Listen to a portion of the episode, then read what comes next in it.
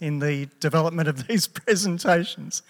But I guess when we're thinking about the same question, there are some things that are in common. And I think, obviously, because of my area of teaching, I wanted to focus on the Hebrew Bible. And when I started to prepare this a few weeks ago, I wanted to take you on a little bit of a tour through the whole Hebrew Bible, but I didn't quite get that far. So we're just going to have a look at the first five books, Genesis through to Deuteronomy. And the question that I'm asking, the primary question I'm asking, is if these pages could speak, listening to the Hebrew Bible in the 21st century. And I think the first really important thing to say, and it's quite obvious in some respects, but it does need stating, and that is that the world of the Hebrew Bible, the people of the Hebrew Bible, the writers of the Hebrew Bible, the people who told these stories, were living in a totally different time to our time. And they were experiencing the world in a different way to the way in which we experience the world. Having said that, they were human beings. So we have that in common. And they were human beings who, to a large degree, were trying to look at the world that they were living in and make sense of their world. I think the interesting thing, and again, this is one of the points where I would touch on something that Michael mentioned, is that that horizon of knowledge for the ancients went way beyond just what they could touch, taste, feel, hear, and see. For them, there was a very strong sense of the spiritual, and that meant different things to different people in the ancient world, but they had that sense that there was something more. The reason that I've phrased my title this way, If These Pages Could Speak, is because what we have in the Hebrew Bible, and particularly in the first five books of the Hebrew Bible, I think is God speaking in quite specific ways across that horizon of knowledge. And God is speaking in a way that ancient people can understand, but I think there's a lot in there that we can also grab hold of, grasp, reshape, reframe, reimagine in our world today. And so what I'm actually going to do is go through from Genesis through to Deuteronomy and just talk about a few touchstones that I think can be significant for our thinking. But I want to begin with, and when I put this on the PowerPoint slide, I actually have a feeling that when I preached here last, I actually used this picture. I don't know if anyone can remember that. It's not a very good reproduction. It's actually a photograph of a dessert that my youngest son made. My youngest son is a chef. And at this point in his chefing career, he was working in a fine dining restaurant, degustation restaurant. So it was about 10 courses with wine matching, and it was all very quite fancy, nothing I'd experienced before. But one of the interesting things of the experience was that it wasn't just serving the food, but he would actually come out as the chef and he would explain to us all the ingredients that went into making that absolutely superb dessert. Not only would he describe the ingredients, but the way that it was actually created. So he talked about the cooking process. It was actually quite educative, really. I felt like I was eating something that I had a deep understanding of by the time I was actually ingesting it. As he described what he had created, I realised very quickly that he was an incredibly creative chef. I never experienced that at home because he never cooked anything for us. So I had to learn that by going to his restaurant and experiencing it there. I also discovered that he was artistic. I also discovered that he made this with a purpose. And one of the interesting things I've discovered since he's been involved in this profession is that chefing is all about the experience. And not just of eating the food, but actually, again, as Michael touched on, the experience of the meal. It's not just about the food that's on the table, it's about the conversation, it's about the fellowship, it's about the presence in one another's company. That's really important.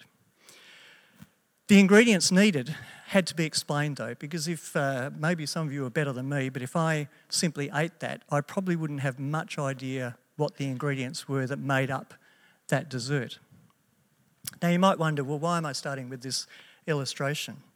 Well, the reason for the illustration is because I think in some respects that's what we have with the Bible as a whole, with the Hebrew Bible in particular, and with the first five books, the Torah or the Pentateuch. We actually have the finished product. And in some respects, we're trying to figure out what are the ingredients? What were the things that motivated the creation of this writing? Why did these people write these things down? In fact, why did these people originally tell these stories? Because it would have been oral tradition. in the very early days. Why did they tell them? Why did they write them? And I think that when we can discover what some of those ingredients are, just like my son's dessert, the eating of the end product is so much more enjoyable. We actually discover in the Hebrew Bible that it has creativity all around. If you're thinking about beautiful literature, then the Hebrew Bible and the Torah is beautiful literature. And we don't have the time or space here to talk about that, but there are so many ways in which its beauty is evident, in its structure, its style, its genres, and so on and so forth. It's artistic. I often say to my students that when you're reading Hebrew Bible stories, if you're reading a story of Abraham or Joseph or Moses, you need to picture it as if you're watching a Shakespearean play unfold before you, rather than reading it as words off a page. And if you can picture it in your mind, and that's easier for some of us if we're more visual, but try to picture it in your mind, and these stories actually come alive, I think, in very amazing ways. There's a sense of purpose, and that's always a tricky one because, you know, it's hard to decide or determine sometimes why did these people write these stories and not other stories. You know, it says in the Gospels that if everything was written down about what Jesus did and said, the books would fill the world. And that's another example of the small collection that we have, and it really is quite a small collection when you think about the history of the world and so much time that transpired. But we do have a significant collection, and we can say, I think at the very least, there was a purpose. And part of our journey is to try to discover that. So I want to encourage you today to enjoy this little journey as we explore some of the ingredients. Now you might be asking yourself, well, what's the relevance to today? Well, I think in some ways the Bible speaks to our culture today, but we need to think about that very carefully. What does that mean for the Bible to speak to our culture? Is it like, here's the Bible, here's our culture, and the communication is clear? Well, I think it's a little more complex than that. So what I've said here is, what if the stories, poems, and myriad other literature contained in the Hebrew Bible could give us some clues as to what ingredients contribute to the world that God actually envisaged? And what ingredients mitigate against this vision? What vision might we capture to enable us to live more effectively as people of faith in the 21st century?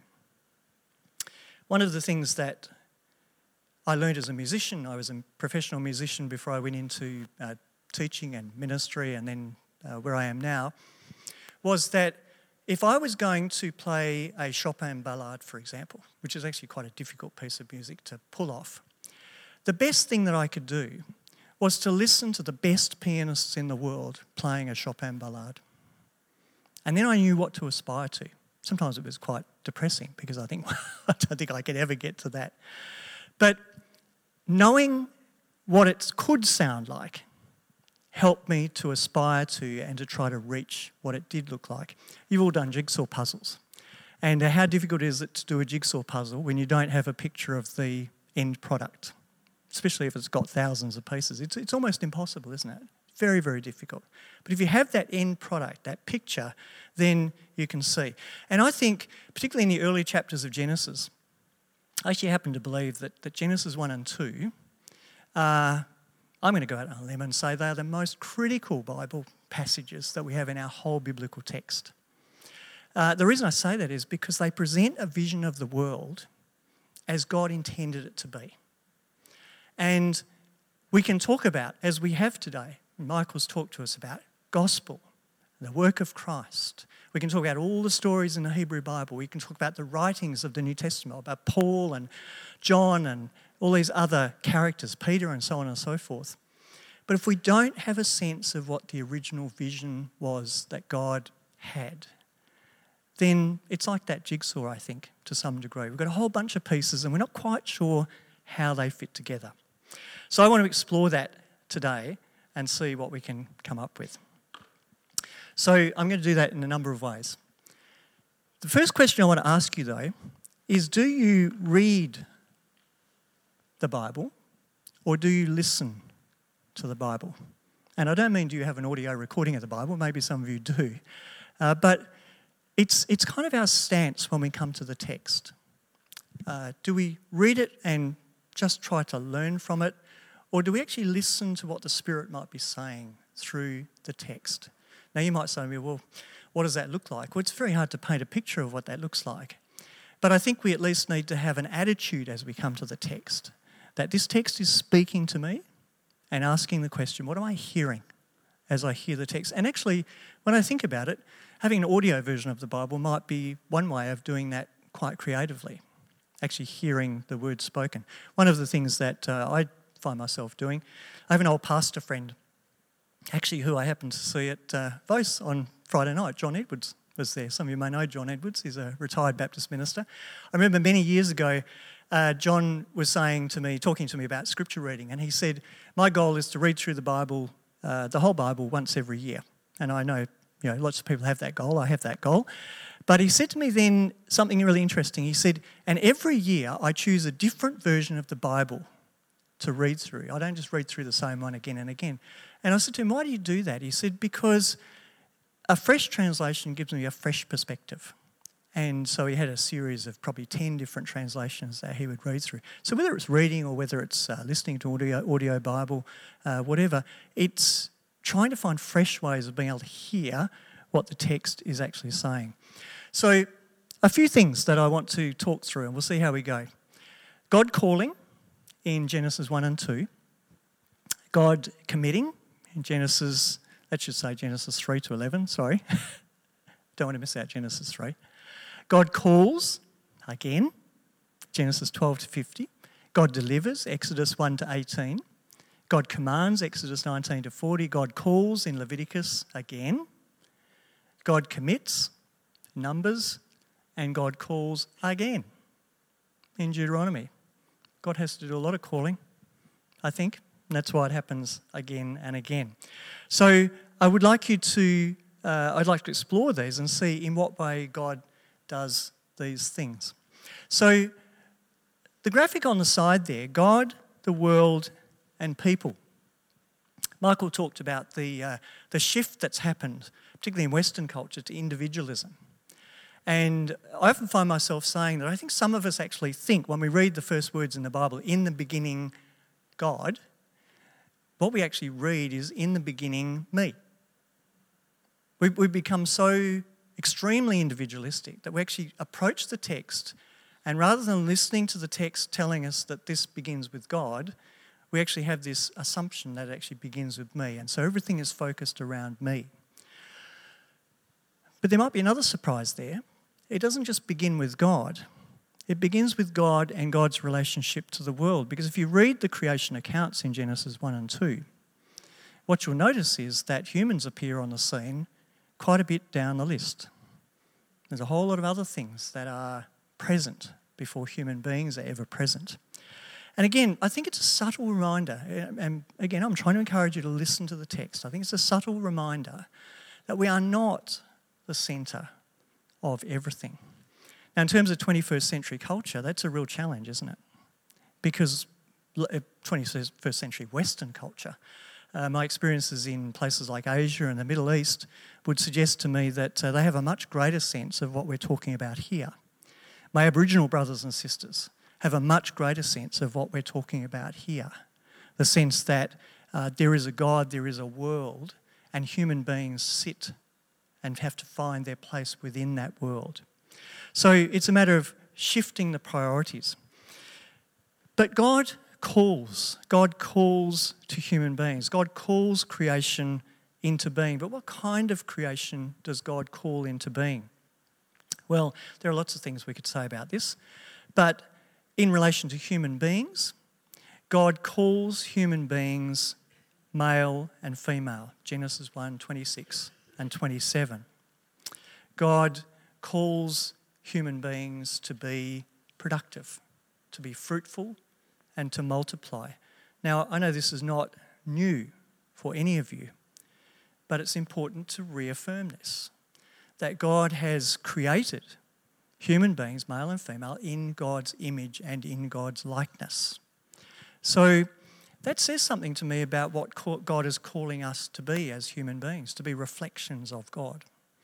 It's interesting, when they translated the Hebrew Bible into Greek, the word that in the Hebrew, Selem, which means likeness, was translated into eikonos, which is the word we get icon from. So we are to be an iconic representation of God's self, which is actually quite challenging and quite lovely at the same time. To think that, as a friend of mine said once, the only Jesus that someone might see is you. So how do we image? That's a challenge, isn't it? How do we image Jesus? How do we image God in an effective way to people around about us? The other thing which Genesis 1:28 calls us to is to be responsible. And it's interesting, again, in the Hebrew, the language that's used is the language of kings. So kings ruling and reigning. Not in a pejorative sense, not in a negative sense, but that we would be responsible as human beings for the creation that God has placed us within.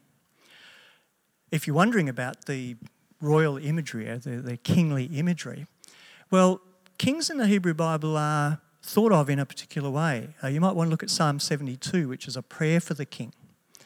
And what were the primary roles of a king?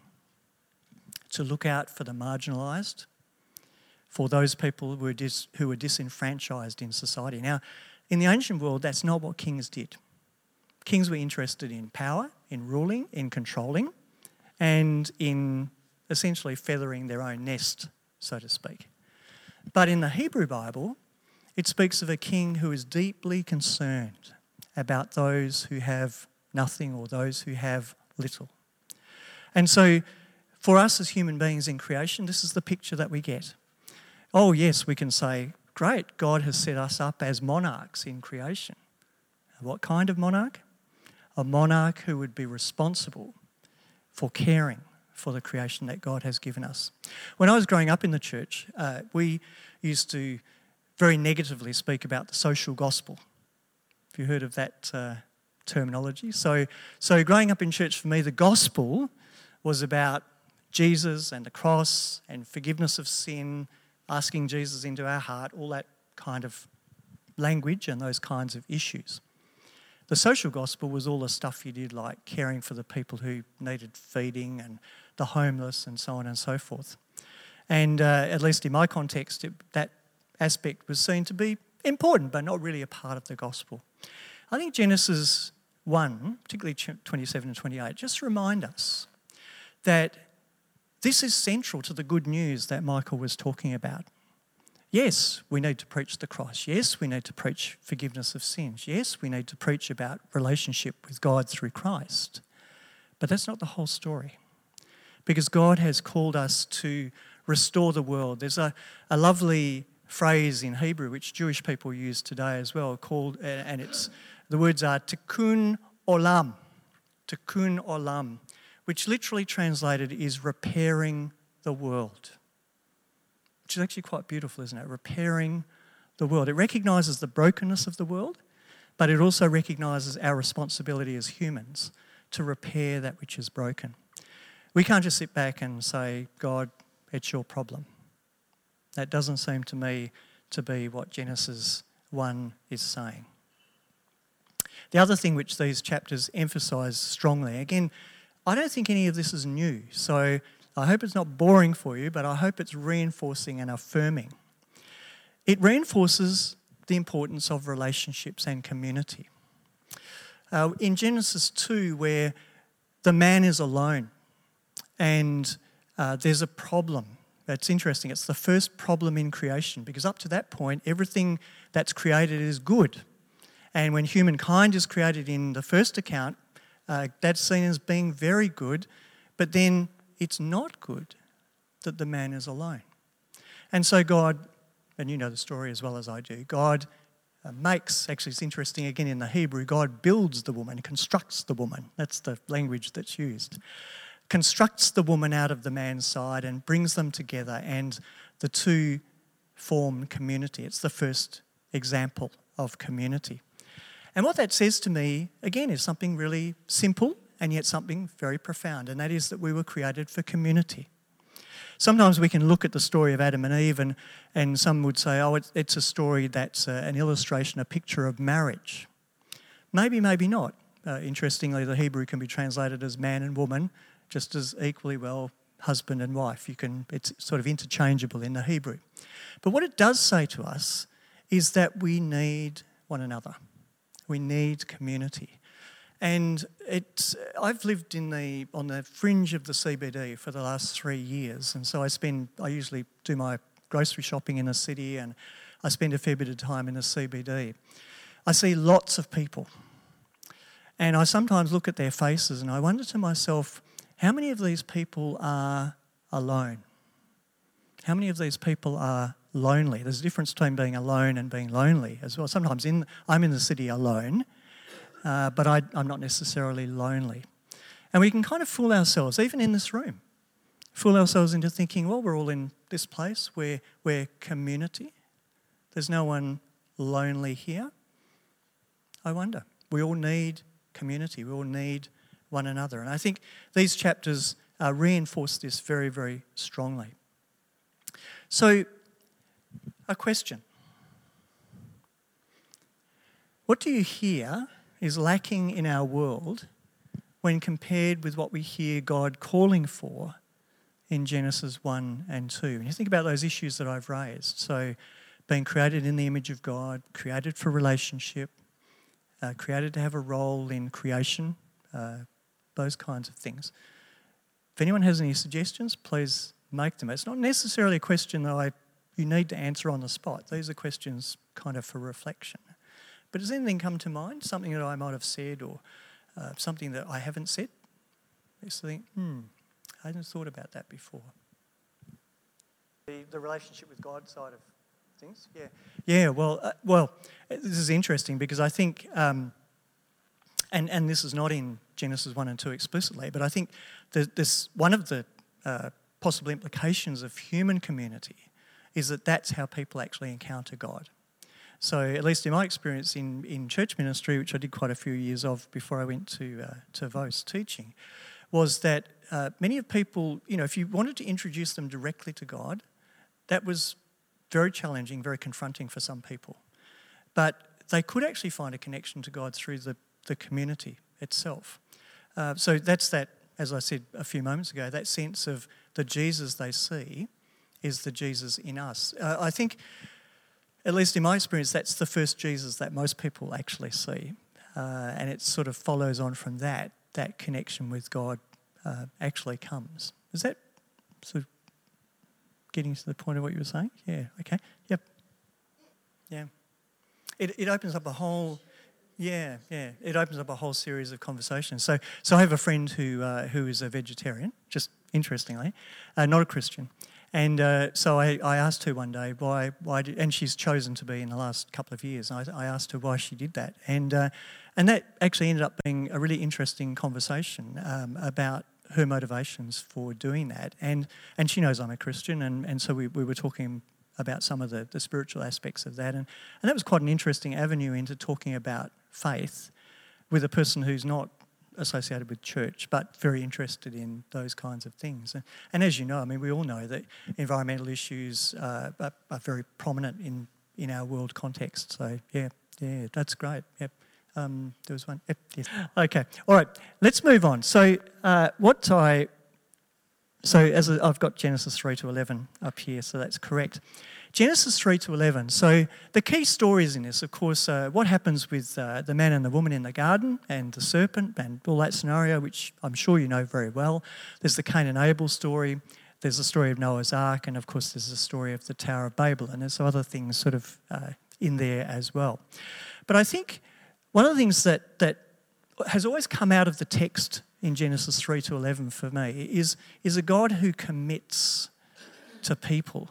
I don't know about you, but you know, when I'm reading through those chapters and trying to listen to them, the one that I really hear actually often is the Noah's Ark story, where God seems to say, "You know, I've had enough of this. That's it. I'm going to just wipe out the whole thing." And that story is not without its challenges and problems. And let's be honest about that. There are some moral challenges with that story, which we don't have time to go into today. But the point I want to make is that when you look at the sweep of those chapters from Genesis 3 to 11, it does actually speak to me of a God who commits to creation and a God who is actually persistent with creation. It's God who doesn't give up. Where, you know, as a human being, if I were God, thank God that I'm not, but if I were God, I might have sent a flood, killed everyone and said, right, that's it.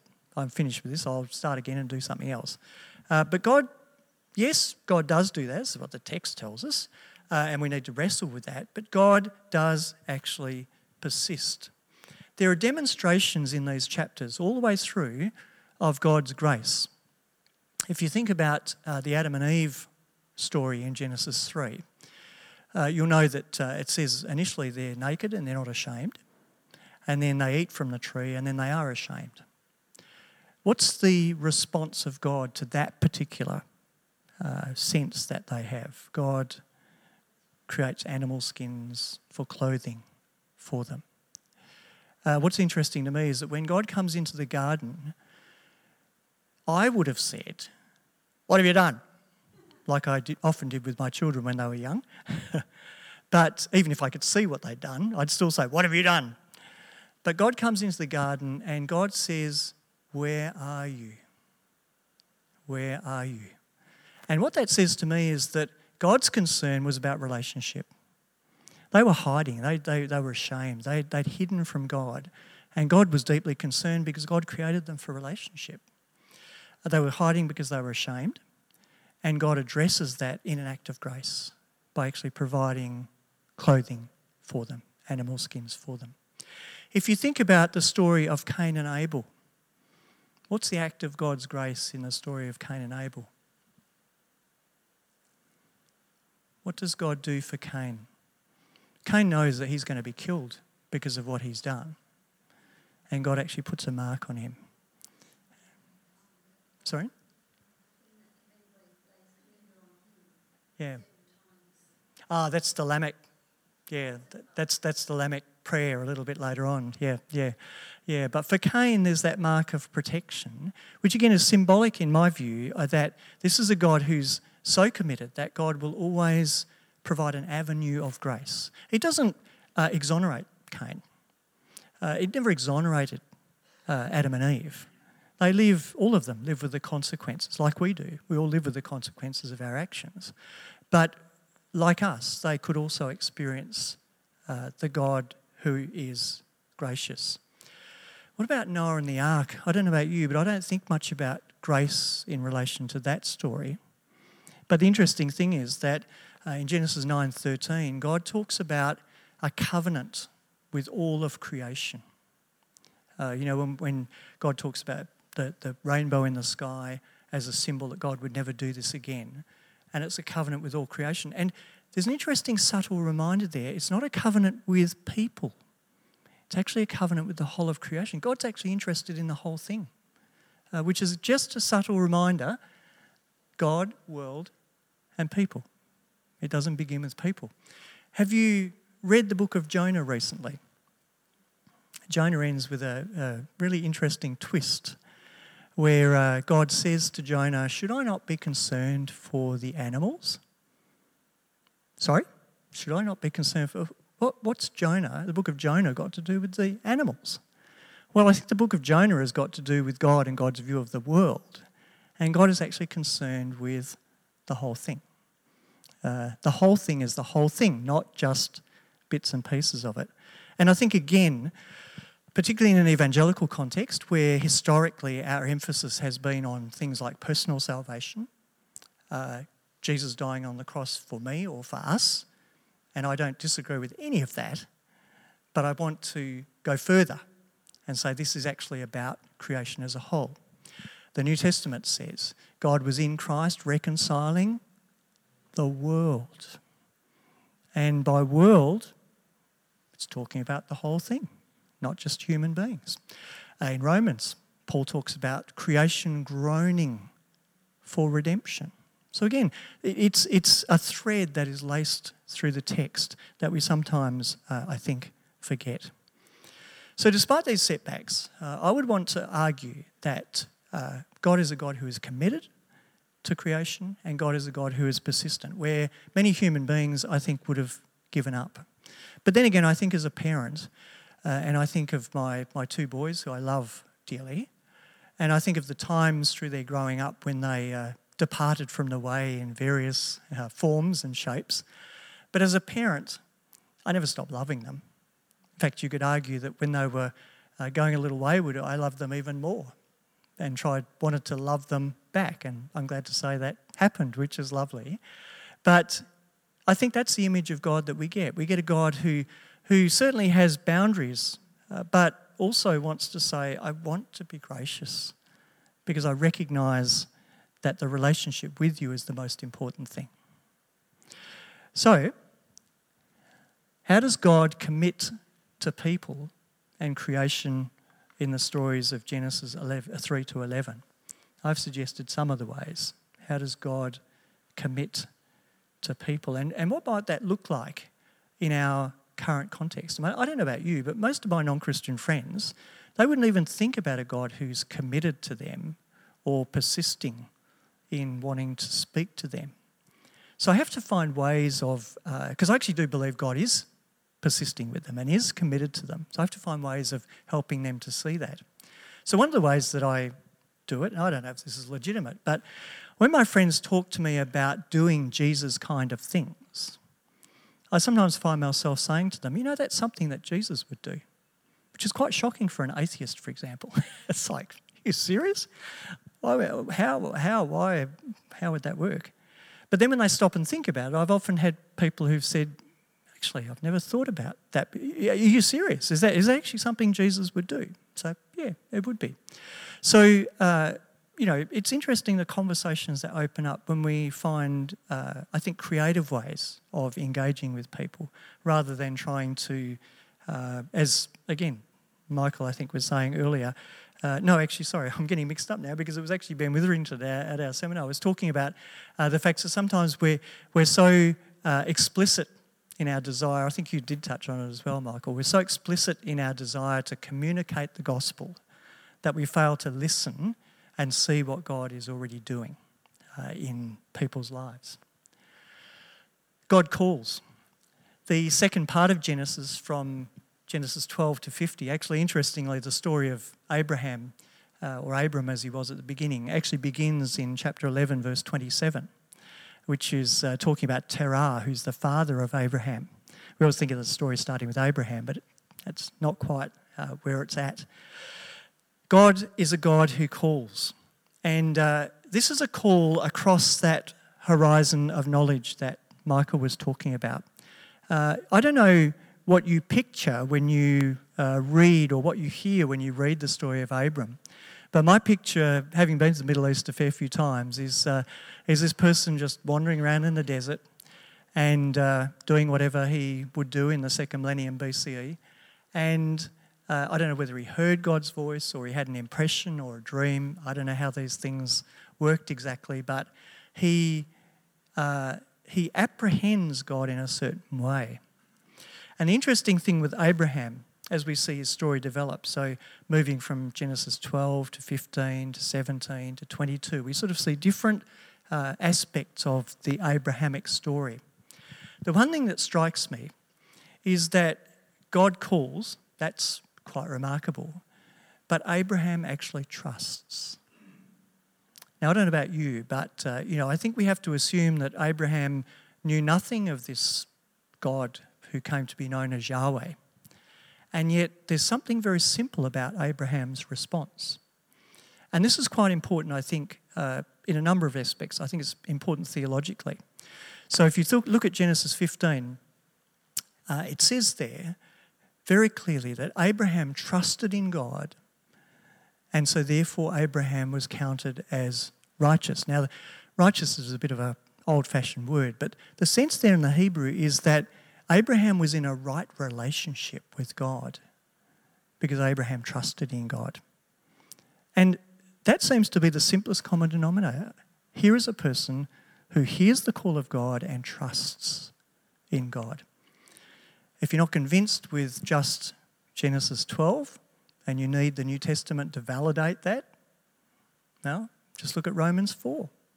Have a look at Galatians. In fact, in Romans 4, Paul actually quotes Genesis 15. He quotes that exact verse in his argument about what it means to be a person of Christ, what it means to be a follower of Christ. So it's quite remarkable that God calls and Abram responds in a faithful way. By the way, and again, this is a difference in perspective, I guess. So in the New Testament, writers like Paul can talk about faith. And even Jesus himself. Faith is something you have. You know, Jesus says you just need faith the size of a mustard seed. So that assumes that you can have that much faith, or you can have more faith, or you can have a lot of faith. In the Hebrew Bible, faith is not something you have. Faith is something you do. In fact, there's no word in the Hebrew language for faith as we understand it. It's actually faithfulness. So in Hebrew, in Genesis 15, where it talks about Abram trusting in God, what that meant was not that Abram just believed that God existed. Not that Abram just believed that God was somehow going to deliver him, but it meant that Abram believed and acted. And if you look at the beginning of Genesis 12, it essentially says God called and Abraham got up and went. I love the Hebrew. It's Lech Lecha. So the verb halach is to go or to walk. And the Hebrew actually says it twice. When you say something in Hebrew twice, it means it's really important. If you say it three times, like Isaiah 6, holy, holy, holy, it's really, really important. But twice is really important. So Lech Lecha, and it's a command. Get up and go. And we know that Abram did that from Genesis 12 onwards. It's quite a remarkable thing. Here's an interesting thing, though, because it's not just about God calling to people. Sometimes people call out to God. One of the forgotten stories sometimes in this part of Genesis is the story of Hagar and Ishmael. Interesting story, we could say so much about it. But the most interesting thing from this point of view is that Hagar is the first person in the Hebrew Bible who actually calls out to God. And what happens? God hears her, doesn't he? God actually hears Hagar and actually says, there will be a blessing for you. You will be looked after. Which is quite remarkable. I mean, it might sound reasonable to us, but it's actually quite remarkable, because when you think of the story, that's not really what God originally seemed to intend. God was wanting Abraham and Sarah to have a child, and the line would go through Isaac. And that was a kind of a detour. So Hagar calls out to God, and God responds. God also says something very interesting, I think, subtly through that story. And the way I often communicate to students is this way. God looks at a situation like the Hagar and Ishmael situation and says, that's not what I had in mind originally, but I can work with that. It's not what I had in mind originally, but I can work with that. Think about Genesis 3 that we talked about a moment ago. Do you think that God had in mind or envisaged that Adam and Eve would eat from that tree and put themselves in lots of trouble? Well, I don't think that wasn't God's ideal. But they did. But then somehow God says, you know what, I can work with that. Think about Genesis 50 with the Joseph story, where Joseph says to his brothers, you know, you intended this for evil or for bad, but God made something good out of it. Yep. Sure.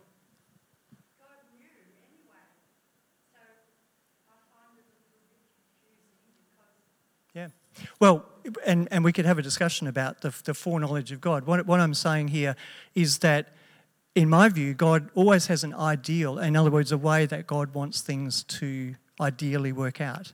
When they don't work out that way, whether God knows or not, when they don't work out that way, God says, well, you know, I can still work with that, even though it hasn't worked out that way. That would be a separate discussion to talk about the foreknowledge of God. But thank you for the question, yeah. What I think is really important about this is that not, in some respects, a story of life generally? I mean, how often does life actually work out perfectly well? And yet we worship a God, at least it seems to me, we see story after story, and I mean, I'm just picking out a couple of examples here, but actually if you continue through the Hebrew Bible, and even into the New Testament for that matter, you'll find story after story where fragile people fall short of the ideal, but God says, you know what, I can work with that. How many times did the disciples get things wrong? They said wrong things, they did wrong things, all sorts of situations like that. And yet, and certainly Jesus sometimes chided them, sometimes questioned them, sometimes criticised them. But Jesus never stopped working with them, did he? He continued to take those less than ideal situations and work towards God's purposes. So, a God who calls out. And the question is, what does a wise response to God's call look like, and what does it result in for the listener when you're listening to the text? So, let's do a TTT on this. Have you heard of a TTT? This time tomorrow. Okay? So you're wherever you are this time tomorrow, work or home, family, studying, whatever you're doing. And when God calls you to do something, like Lech Lecha, like God said, get up and go to Abraham, do you get up and go? And what might that getting up and go mean for you in your context? It might mean saying something. It might mean asking a question. It might mean simply being there and being present and listening to what someone has to share. So a good friend of mine told a story about a church that he was sent to several years ago. He's a minister of religion, but he's also a psychologist. And the denomination had this church that was in trouble, and they said to him, "You're a psychologist, you go and fix them up." That's what they said to him. So what a great thing to say to a pastor. Anyway, so he went there, and I won't tell you the whole story because it's quite an involved story, but in the end there was a lady in the congregation who told a story that moved her profoundly, and it was a story about listening to God's call. She said, "I was lining up in the supermarket to buy my groceries, and I was getting very aggravated because I needed to go really quickly because I had a whatever to go to. And there was a lady directly in front of me, and she was trying to get money out of her purse, and she just couldn't do it. She was fumbling and she was dropping money, and this lady said I was getting more and more aggravated. And then it suddenly dawned on me, I thought, what if I said to her, "Can I help you?" And so she said to the lady, "Can I help you?" And the lady said, turned to her with tears in her eyes and said to her, "Yesterday, my husband of 45 years died. I'm trying to buy food for dinner tonight, and I can't think well enough to actually get money out of my purse to pay." The lady helped this lady and then abandoned whatever she was going to do. They went out, found a seat and sat down, and for the next hour, the lady who'd been fumbling around in her purse just poured out her heart about her grief and her sadness. And this lady's reflection on that was that somehow she managed to hear the voice of God, the call of God, and her get up and go was actually to stop and sit, if that makes sense, to stop and sit with that lady and hear her story. So what might your get up and go be tomorrow? That's assuming that you do get up and go in the morning, of course, but that might be a bit tough on a Sunday morning, on a Monday morning, I should say. Okay. Let's move to Exodus and see how we're going. So, God is a God who delivers. Sometimes, you may be aware, but there's a lot of discussion in academia about the Exodus, you know, whether it happened, in what form it took, and there's all sorts of questions around that. But the interesting thing is that I actually think that stories that profoundly affect people have some element, some basis in reality. Your personal story is very powerful for you, and all of our personal stories are different. But when a community shares a story, it becomes enormously powerful. So if you think about Jewish people today, the major celebration on their calendar is Pesach, Passover. And the reason for that? Because it celebrates their story. It's the story of liberation from oppression. And it's such a profound story that if you have participated in a Pesach Seder, so a Passover ceremony or service, you'll know that they retell the Passover story, and typically, traditionally, it's the father in the family will tell the story, and they will tell it in the first person present tense. So in other words, they're reliving the story as it's happening now, even though it happened a long, long time ago. That's how significant the story is for them. And why is it significant? Well, because it speaks of a God who delivers. A God who delivers in a number of ways. So in Exodus 3, the story of the burning bush. Now this is a double-barrel one. This is God calling, and this is also God delivering, okay? Or at least promising deliverance. Moses is doing a bit like what Abraham did. You know, he's wandering around in the desert with a few animals. And if you've ever been to that part of the world, you'll know that desert there is pretty much just rock and sand. And whatever bushes or whatever there are there, they're usually dead, or at least they look dead because there's not much water. So he's walking around, and the text actually tells us that he notices a burning bush. Now, I don't know about you, but, you know, I if I saw something burning and I was walking around, it would be more than just kind of noticing it. It sort of might be shocking or whatever, but anyhow, he notices the burning bush, and he actually says to himself, I think I might go over and have a look at this. Not sure how wise that was, but anyway, I'd go over and have a look at this. As a friend of mine once said, you know, it's interesting in that story that God doesn't seem to put the burning bush right in front of Moses. It actually says he has to turn aside to go over and see it. So he has to actually, in a sense, hear God's call. And so he does that, and as you know the story, God reveals quite a few things, including God's name, and the fact that God is going to deliver Moses' people from oppression in Egypt. There are a couple of interesting things there. I think the first thing is that this is a God who recognises that some people, God's people in this case, are in slavery and they need release from that slavery. Now, I don't know about you, but most of the people that I associate with probably wouldn't think of themselves as being in slavery. We don't live in a world where slavery is common at all, at least in our Western world. We certainly acknowledge there is slavery in the world today, but it's not a part of our culture. And so in some ways, I think in the 21st century, when we talk about a God who wants to liberate people from oppression, we need to think about what oppression or slavery looks like for people in our society. So I can remember a number of years ago, a woman divulging to me that she was living in a situation of domestic violence. Now that's most certainly a situation of oppression, abuse, and there are a number of other words you could probably put to it as well. And so I had to think very quickly on my feet, what do I say to her, or what do I need to do in order to help her to find an avenue whereby she can be liberated from that?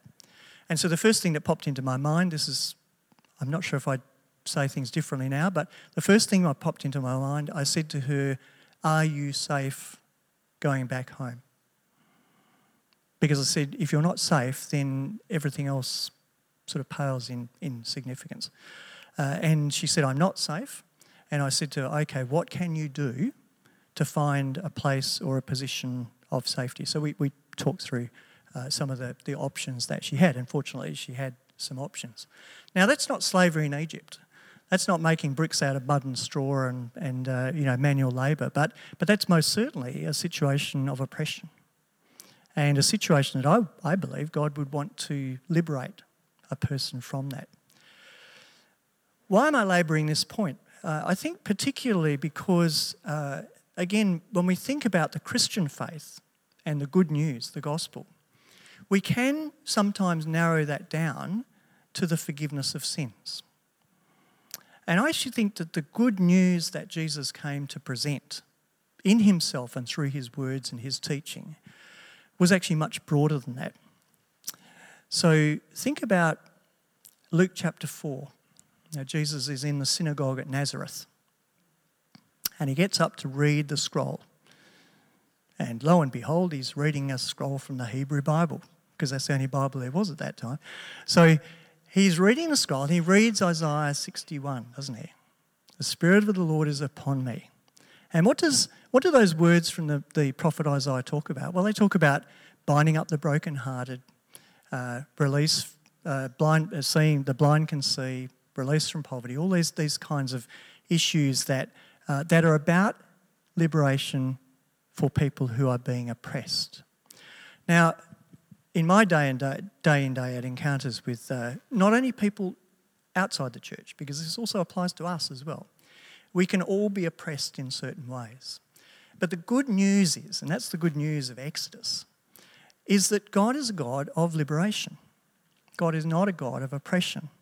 And so for me, if I can find ways with my current circle of friends and people I associate with, if I can find ways of seeing where they're oppressed, because we're all oppressed in different parts of our lives, how can I bring the gospel to bear in that context? What would Jesus say in that situation? What would Jesus say to someone who's in a situation of domestic violence?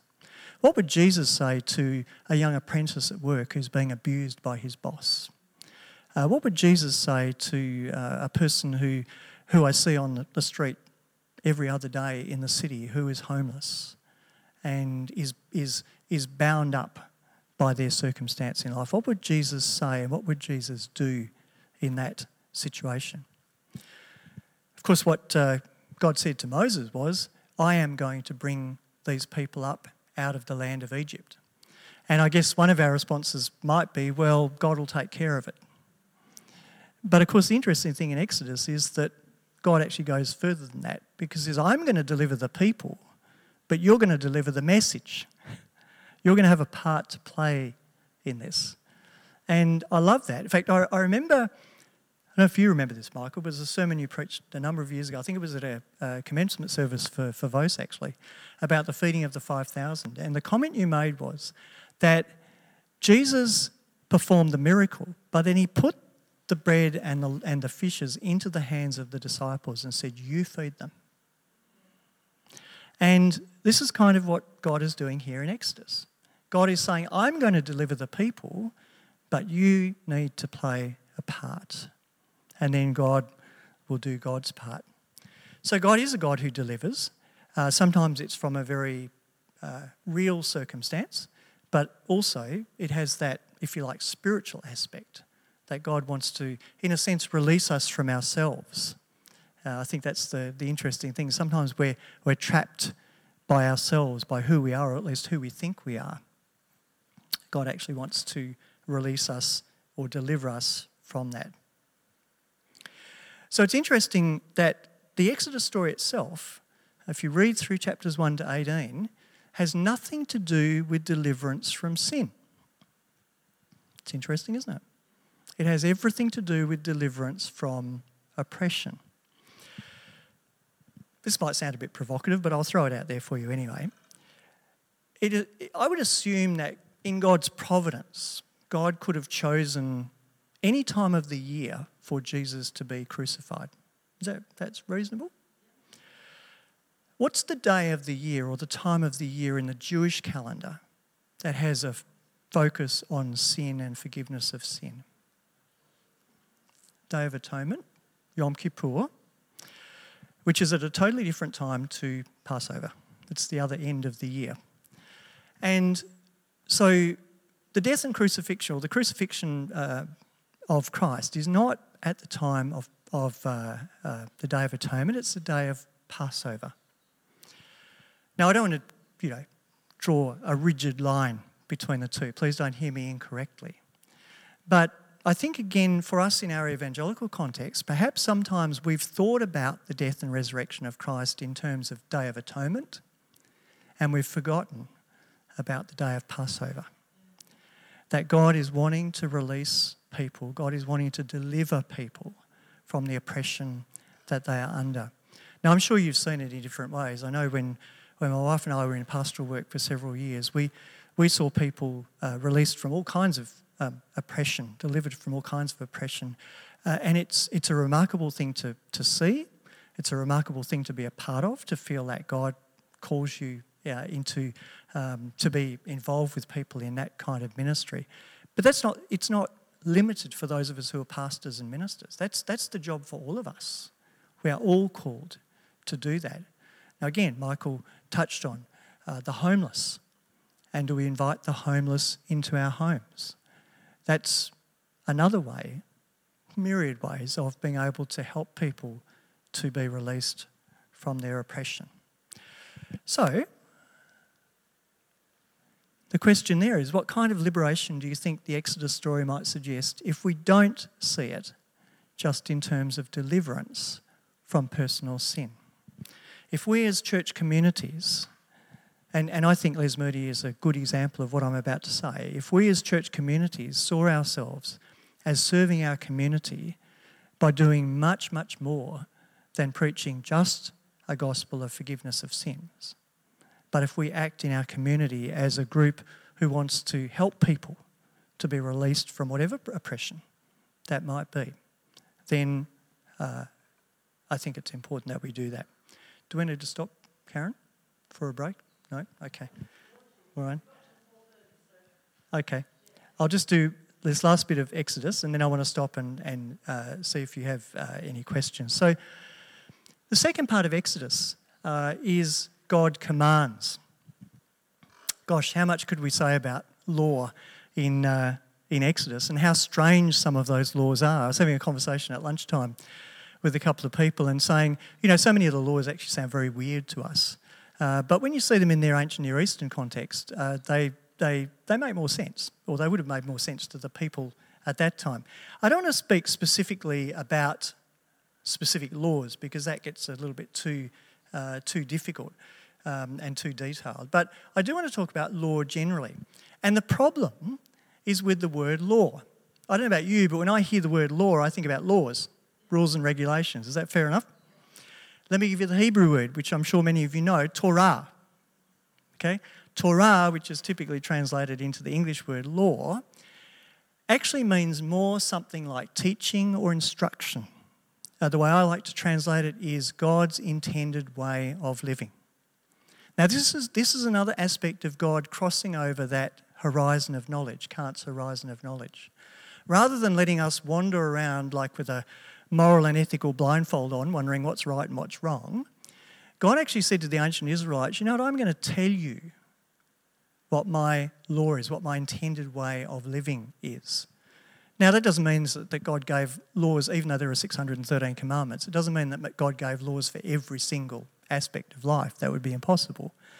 But what the 613 commandments sum up is a vision of how God wants people to live life. The Ten Commandments, which we so often focus on, is really a summary of all of that other stuff. And if you want a New Testament comparison, then I think the closest comparison I would see is with the Beatitudes. It's obviously differently shaped, but Jesus is talking about this is the kind of Christ-like life that I want you to live. In the Hebrew Bible, God was saying this is the kind of God-shaped life that I want you to live. And so God commands, in other words, God gives a clear vision of how God wanted us to live. And it's interesting that one aspect of that is our relationship with God, of course, but the other aspect of that is our relationship with our neighbour. And in fact, it's reinforced in a whole lot of different ways. In Leviticus, it says, you know, that we need to love the stranger, love the alien. That's a reflection of the New Testament. Love your enemies. So we're called to love one another. God commands this as a kind of design for life. I think that if we see it as God's intended way of living and don't get bogged down in some of the details, then we capture the vision that God has. I think if I were to summarise it, I would say that what God was saying in the second half of Exodus, and of course we'll pick it up again in Deuteronomy, was that God has an ideal vision for how God wants the world to function, which actually goes back to Genesis 1 and 2. If you capture that vision and work towards that vision, then you're fulfilling what God wants you to do. The other problem with law is that people see law as restrictive, particularly in our culture. Oh, yeah, I can't do this and I can't do that and I shouldn't do this and I should do that. But I don't see it that way in the biblical text, because God is actually saying, if you want to know how God created you to live, then look at Torah, and that will give you the picture. So you look at Torah, the way that God intended us to live. Let me pick a couple of examples. Sabbath. God intended us to rest. In fact, God rests. I don't actually think that God got tired creating everything and thought, it gets to day 7, gee, I need a rest, I'm going to take time off. But I think it's a pattern that says to us that as part of the created order, we need to rest. It's also prioritised, if you look at the Ten Commandments, because where does it begin? It begins with our attitude towards God, not our attitudes toward ourselves or others. So again, it's getting prioritised. If you love God, then the rest will follow. Now again, you might ask, well, how do we communicate that? How do we convey that to a 21st century community, society? It's difficult. Our society doesn't like commands, doesn't like laws, particularly Australians. Try it in Israel. They really don't like laws over there. It's very interesting. If there's ever a sign up saying no swimming, you'll find lots of people swimming. It's just the way they roll over there. But we have to ask ourselves the question, well, how do we convey this? Well, the way that I do with my non-Christian friends is speak about it how I said a moment ago, and that is that I think God has a design for how God wants us to live. And if we find what that design is, and if we live by those principles, then we will have successful relationships. Doesn't mean everything will be perfect, but we will have successful relationships. We will aspire to what God created us to be. All right, now, I'm going to talk about Leviticus, but just before we do, as you read the Ten Commandments in Exodus 20, do you see an intentional ordering? And when I use the word ordering, I mean prioritising. And if you do, why might this be? Now, I've already mentioned it, you know, that it actually starts with that focus on God and then a focus on one another.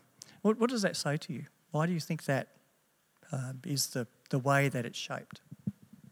I think that's really interesting, and again, something that Michael highlighted in a few ways as well, that in a world that can be quite antagonistic towards the Christian faith, sometimes it's just an indifference, but often it's an antagonism. If we don't have a relationship with people, thanks Karen, if we don't have a relationship with people, then we can't really go any further. So one of the questions that I often ask myself is, how do I respond to people with a conversation starter or continuer rather than a conversation ender? What I've noticed is that, and actually I've noticed this more in conversations between Christians, it almost becomes what we sometimes refer to as gospel gunning, like it's just a Bible verse backwards and forwards. And the intention is, well, if I quote this verse, that finishes the argument. You know, the Bible says that I believe it, that's it, that kind of attitude. I don't find that in a secular world that works, because my non-Christian friends say to me, well, why should I take any notice of that verse anyway? That's, you know, at least among Christians we can say, well, we should at least take notice of it. But my non-Christian friends are not like that. So how do we find ways of opening up conversations and being interested? So I preached a sermon last week at a church, and I was talking about, or asking the question, do you think yourself as more a teller, an asker, or a listener? A teller, an asker, or a listener. And one of the comments I made was that for almost 2,000 years, the church has been telling a lot of people a lot of stuff. And we're just beginning to realise in the 21st century that a lot of people, if the church is still telling people stuff, a lot of people are just not listening. They're not interested in what the church says. So I was suggesting maybe we need to do some more asking. We need to do some more listening of what people are thinking about. All right, so Leviticus. I can see you're thinking, what's this going to be about? All right, one of the trickiest books in the Hebrew Bible, perhaps one of the most boring books in the Hebrew Bible. How recently did you read through Leviticus? If you went to a church service in the days of Leviticus, that's the sort of thing you would see. It's not what we experienced this morning, Karen. What's going on here? I thought we'd at least have one animal sacrifice. I had a slaughterman in one of my Old Testament classes a few years ago, and we were talking about Leviticus, and he said there would be an awful lot of blood and guts around the place if you were doing that sort of stuff. And I said, well, you work in that environment every day. But it's interesting that a number of things from Leviticus which are interesting. And as a general principle, I think the first thing is that this is another example of God calling the people to worship, but calling the people to worship in a certain way. One of the things in the ancient world was that people never really quite knew how to worship their gods. So this is kind of how it would play out. If you were about to plant your crops, you would offer your gods a certain kind of animal or something else, and you would do that because you wanted to please your gods so that they would make your crops flourish and you'd have a good harvest. If your crops flourished and you got a good harvest, you'd think, great, that works, so we'll do the same thing the next year. And what would happen? It wouldn't work. So there was always this guessing game of, So Leviticus, while it sounds strange to us, for an ancient audience, it's actually very, very clarifying, because it's essentially saying, if you do this in the right way, now it may not be the way we do it, but if you do this in the right way in your context, then Yahweh your God will bless you appropriately. And so they had a much clearer window into what this God was calling them to do. And again, I want to emphasise, the sacrifices, I don't know about you, but when I think of sacrifice, I seem to immediately think of sin. It's interesting in Leviticus that of the 5 sacrifices, 2 of them, the guilt offering and the sin offering, are to do with sin, but the other ones are to do with thanksgiving, gratefulness, celebration. So there's a 60-40 thing going on there. So 60%, if you want to put it as a percentage, 60% of worship is maybe about thanksgiving and celebration. 40% of worship is about acknowledgement of sin, guilt, shame, and dealing with all those things. So again, it's not an either or, it's actually a both and. Now, I'm not suggesting that we just directly take the model of Leviticus for worship today, but I think it does have some principles that are there. The other thing which is interesting too, and we've touched on this as well, is the festivals that are celebrated. The Day of Atonement, that day when the community comes together. If you're in the Jewish community today, there's a lengthy period of time, a bit like Lent leading up to Easter for the Christian church, there's a lengthy period of time where people consider what they've done for the year, and then it comes to Yom Kippur, the Day of Atonement, and of course they don't offer an animal sacrifice today, but there is a process for the forgiveness of sins. If you go to a liturgical church, and some of you may have been in this context, there is, almost without exception, a prayer of confession and absolution. I'm a bit of a confession here of my own. So my home church is Perth Baptist Church, but I sometimes go across to the cathedral for a number of reasons. But one of the things I notice in the cathedral, and I really do appreciate, is the prayer of confession and absolution. And the prayer of confession just recognising that we've not loved people in the best possible way. We've not accepted people in the way that God has called us to accept. It's that acknowledgement that we've fallen short, or we've missed the mark, is what I would use in, that's more the language of the Hebrew Bible. So Leviticus is about a God who calls people to repentance, a God who calls people to worship in a certain way, and a God who calls people to recognise that God is the centre of the community. So when the tabernacle was created, the instructions in Exodus, and they're kind of echoed in Leviticus, is that the tabernacle is to be in the centre, the physical centre of the community. Have you ever noticed that, we even see it here in Australia, if you go to towns and cities that have a Christian history, what will be the central building? The church. You'll see the town hall and other things, but the church, look in our city of Perth, St George's Cathedral, St Mary's Cathedral, so the old and Trinity and a number of other churches, but they're in the centre of the city. Even the Baptist Church, which doesn't exist anymore, but that was in the centre of the city as well. So that says something significant, doesn't it? It's a kind of way of replicating what was happening in ancient Israel. In fact, it was even more than that, because the way it was designed in ancient Israel was when you walked out of your tent in the morning, Your tent was oriented so that you basically walked straight into the church, the tabernacle. Imagine that, if you come at your front door every morning and there was the church in front of you. Now, we know the building is only the building, but it's what it symbolises, that God's presence is in the centre of the community. Now, again, interesting in our contemporary context. What does that mean for people today? Well, I think it means more than we might realise. When there was the, now let me think which event it was, the tsunami. Remember the 2004 tsunami in Southeast Asia? I was at a conference in Fremantle, and one of the attendees at the conference was the Dean of St Paul's Cathedral in Melbourne, the Anglican Cathedral. And what he was saying was that the day after the tsunami hit, the staff turned up at the cathedral and there was this sea of flowers all over the place. And one of the questions that they asked one another was, why here? Because presumably a lot of those people who brought flowers were not necessarily churchgoers or Christians, but that's where they went, to the church. Same thing happened. I was in Sydney when the Lind Cafe siege happened. Wow, that was an interesting day. I was actually 2 blocks away in a meeting, and the madness of the city. But so a lot of people went with flowers to Martin Place, where the siege took place. But a lot of churches were also places where people went. I have a hunch, and this was borne out in our pastoral ministry a number of times, and that is that when people who are detached from the church, and possibly faith as well, when things go wrong or things go badly, one of the places they look is the church. It's one of the reasons why I think that church buildings need to be visible in communities, because I think there's something about the presence of the building. We know the church is the people, but for people outside, the building is really significant.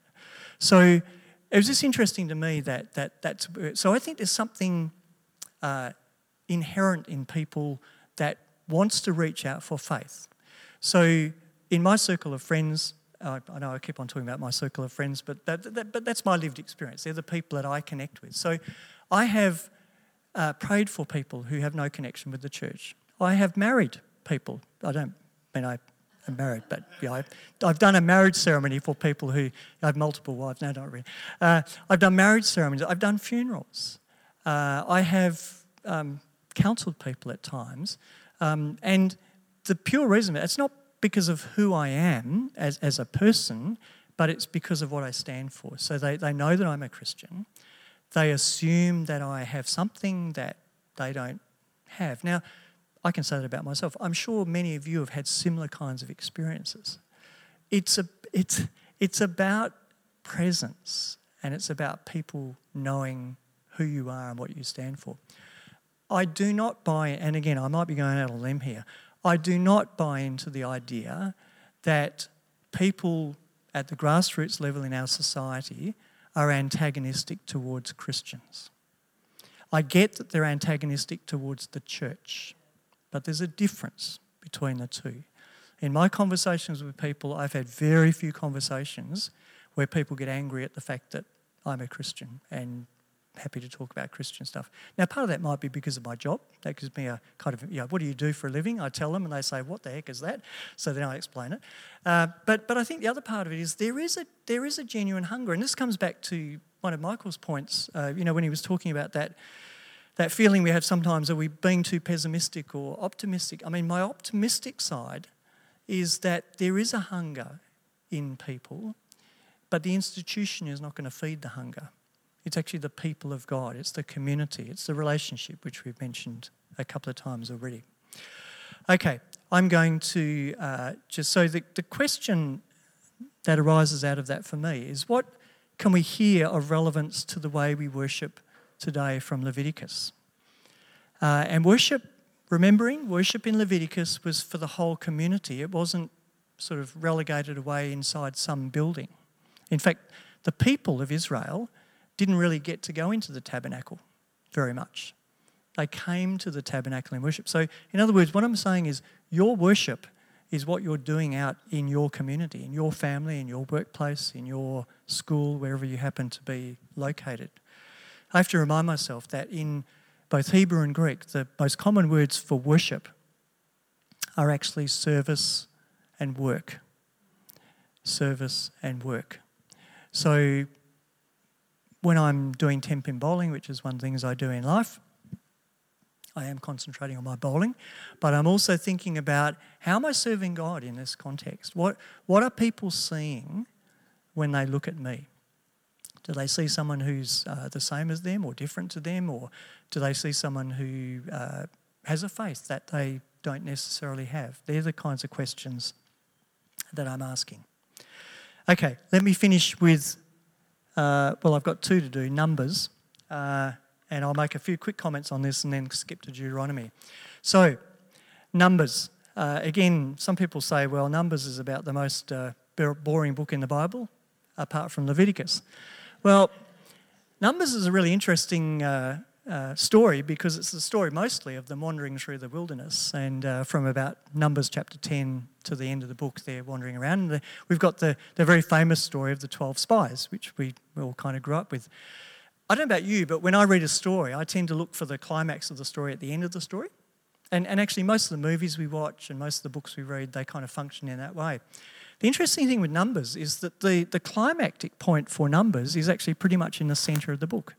And it's all around that story of the 12 spies. And 12 spies go in, 10 say, forget it, 2 of them say, we can do it, but they end up, God says, you can have a holiday in the desert now for a few years and think about it. Well, and they do. But the interesting thing to me is that this is a story of a God, again, who commits, a God who persists.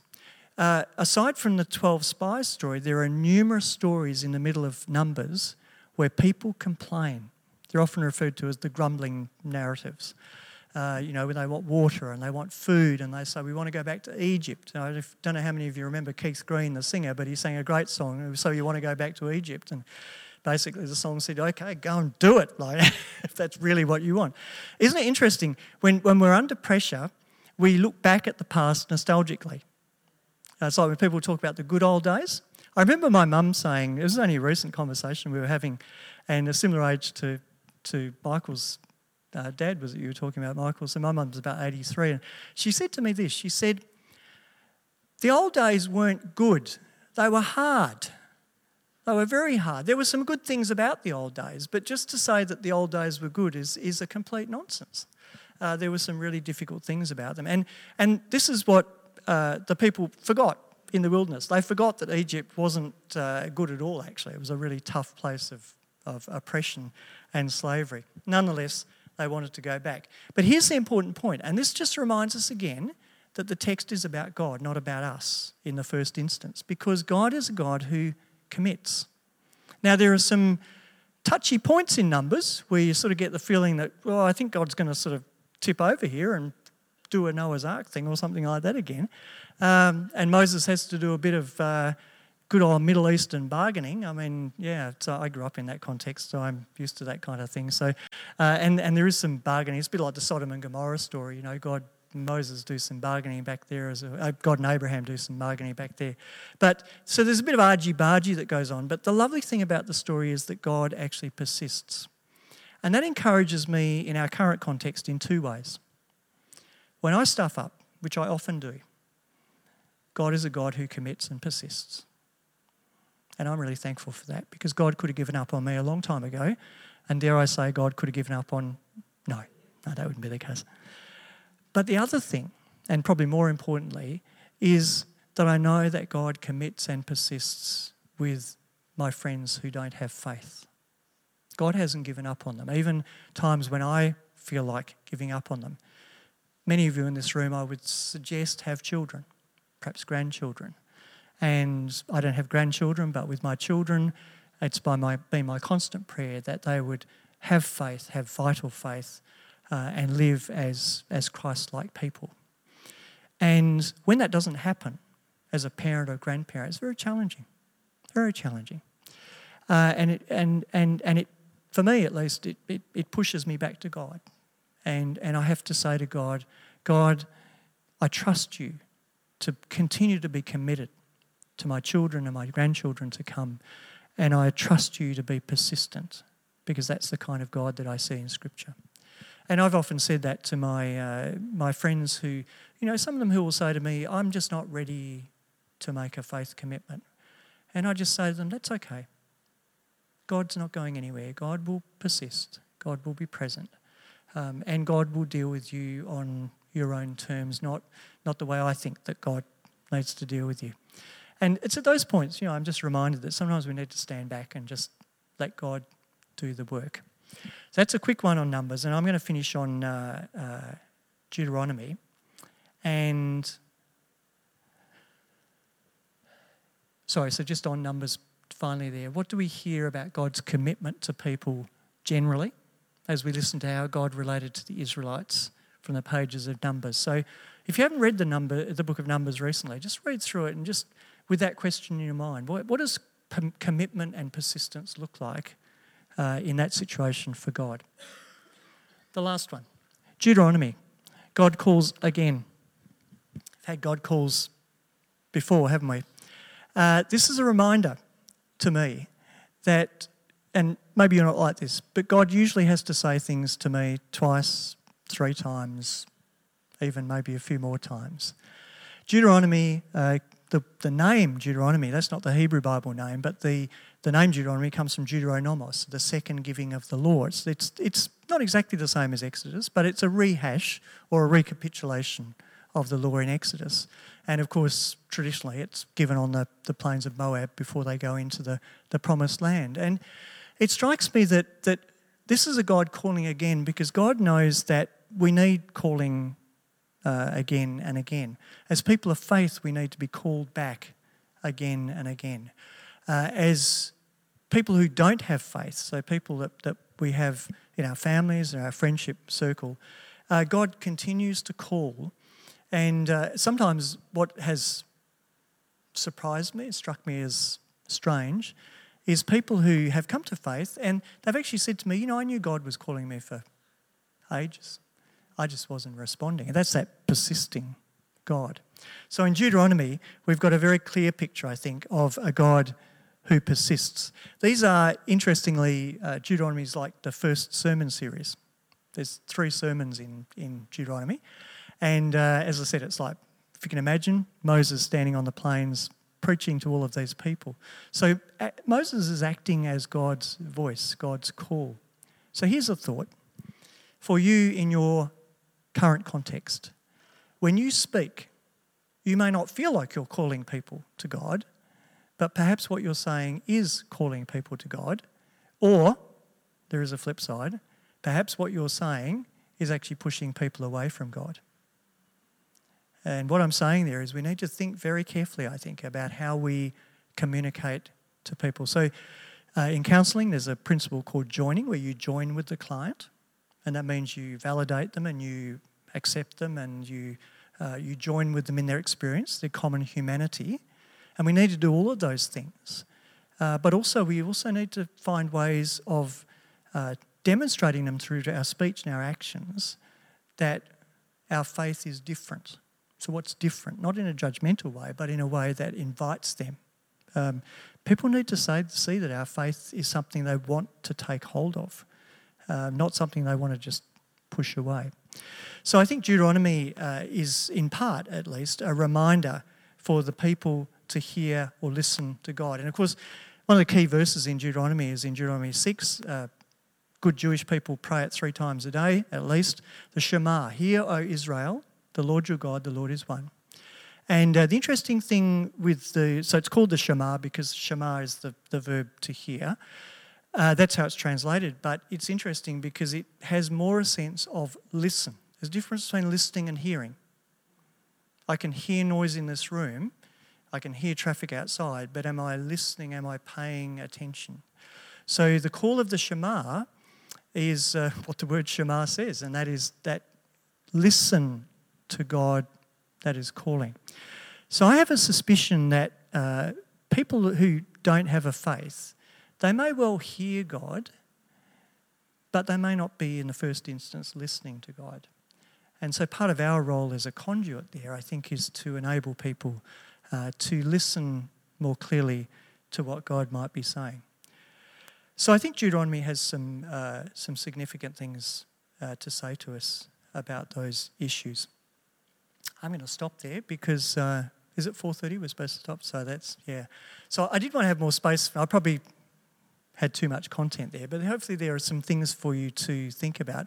But just to wrap up, I just want to say in summary that if you can think about what I think is the ideal picture in Genesis 1 and 2 about the way relationships work between God and creation and human beings, God, the world and people, then I think that is the touchstone, that's the plumb line against which all of the rest is measured. And when you look at it in that light, I think it's a very helpful way of seeing it. And then I'd encourage you, obviously, to think about how that connects with some of the stuff that Michael's been talking about and obviously the New Testament context as well. So thank you. A few thoughts for you.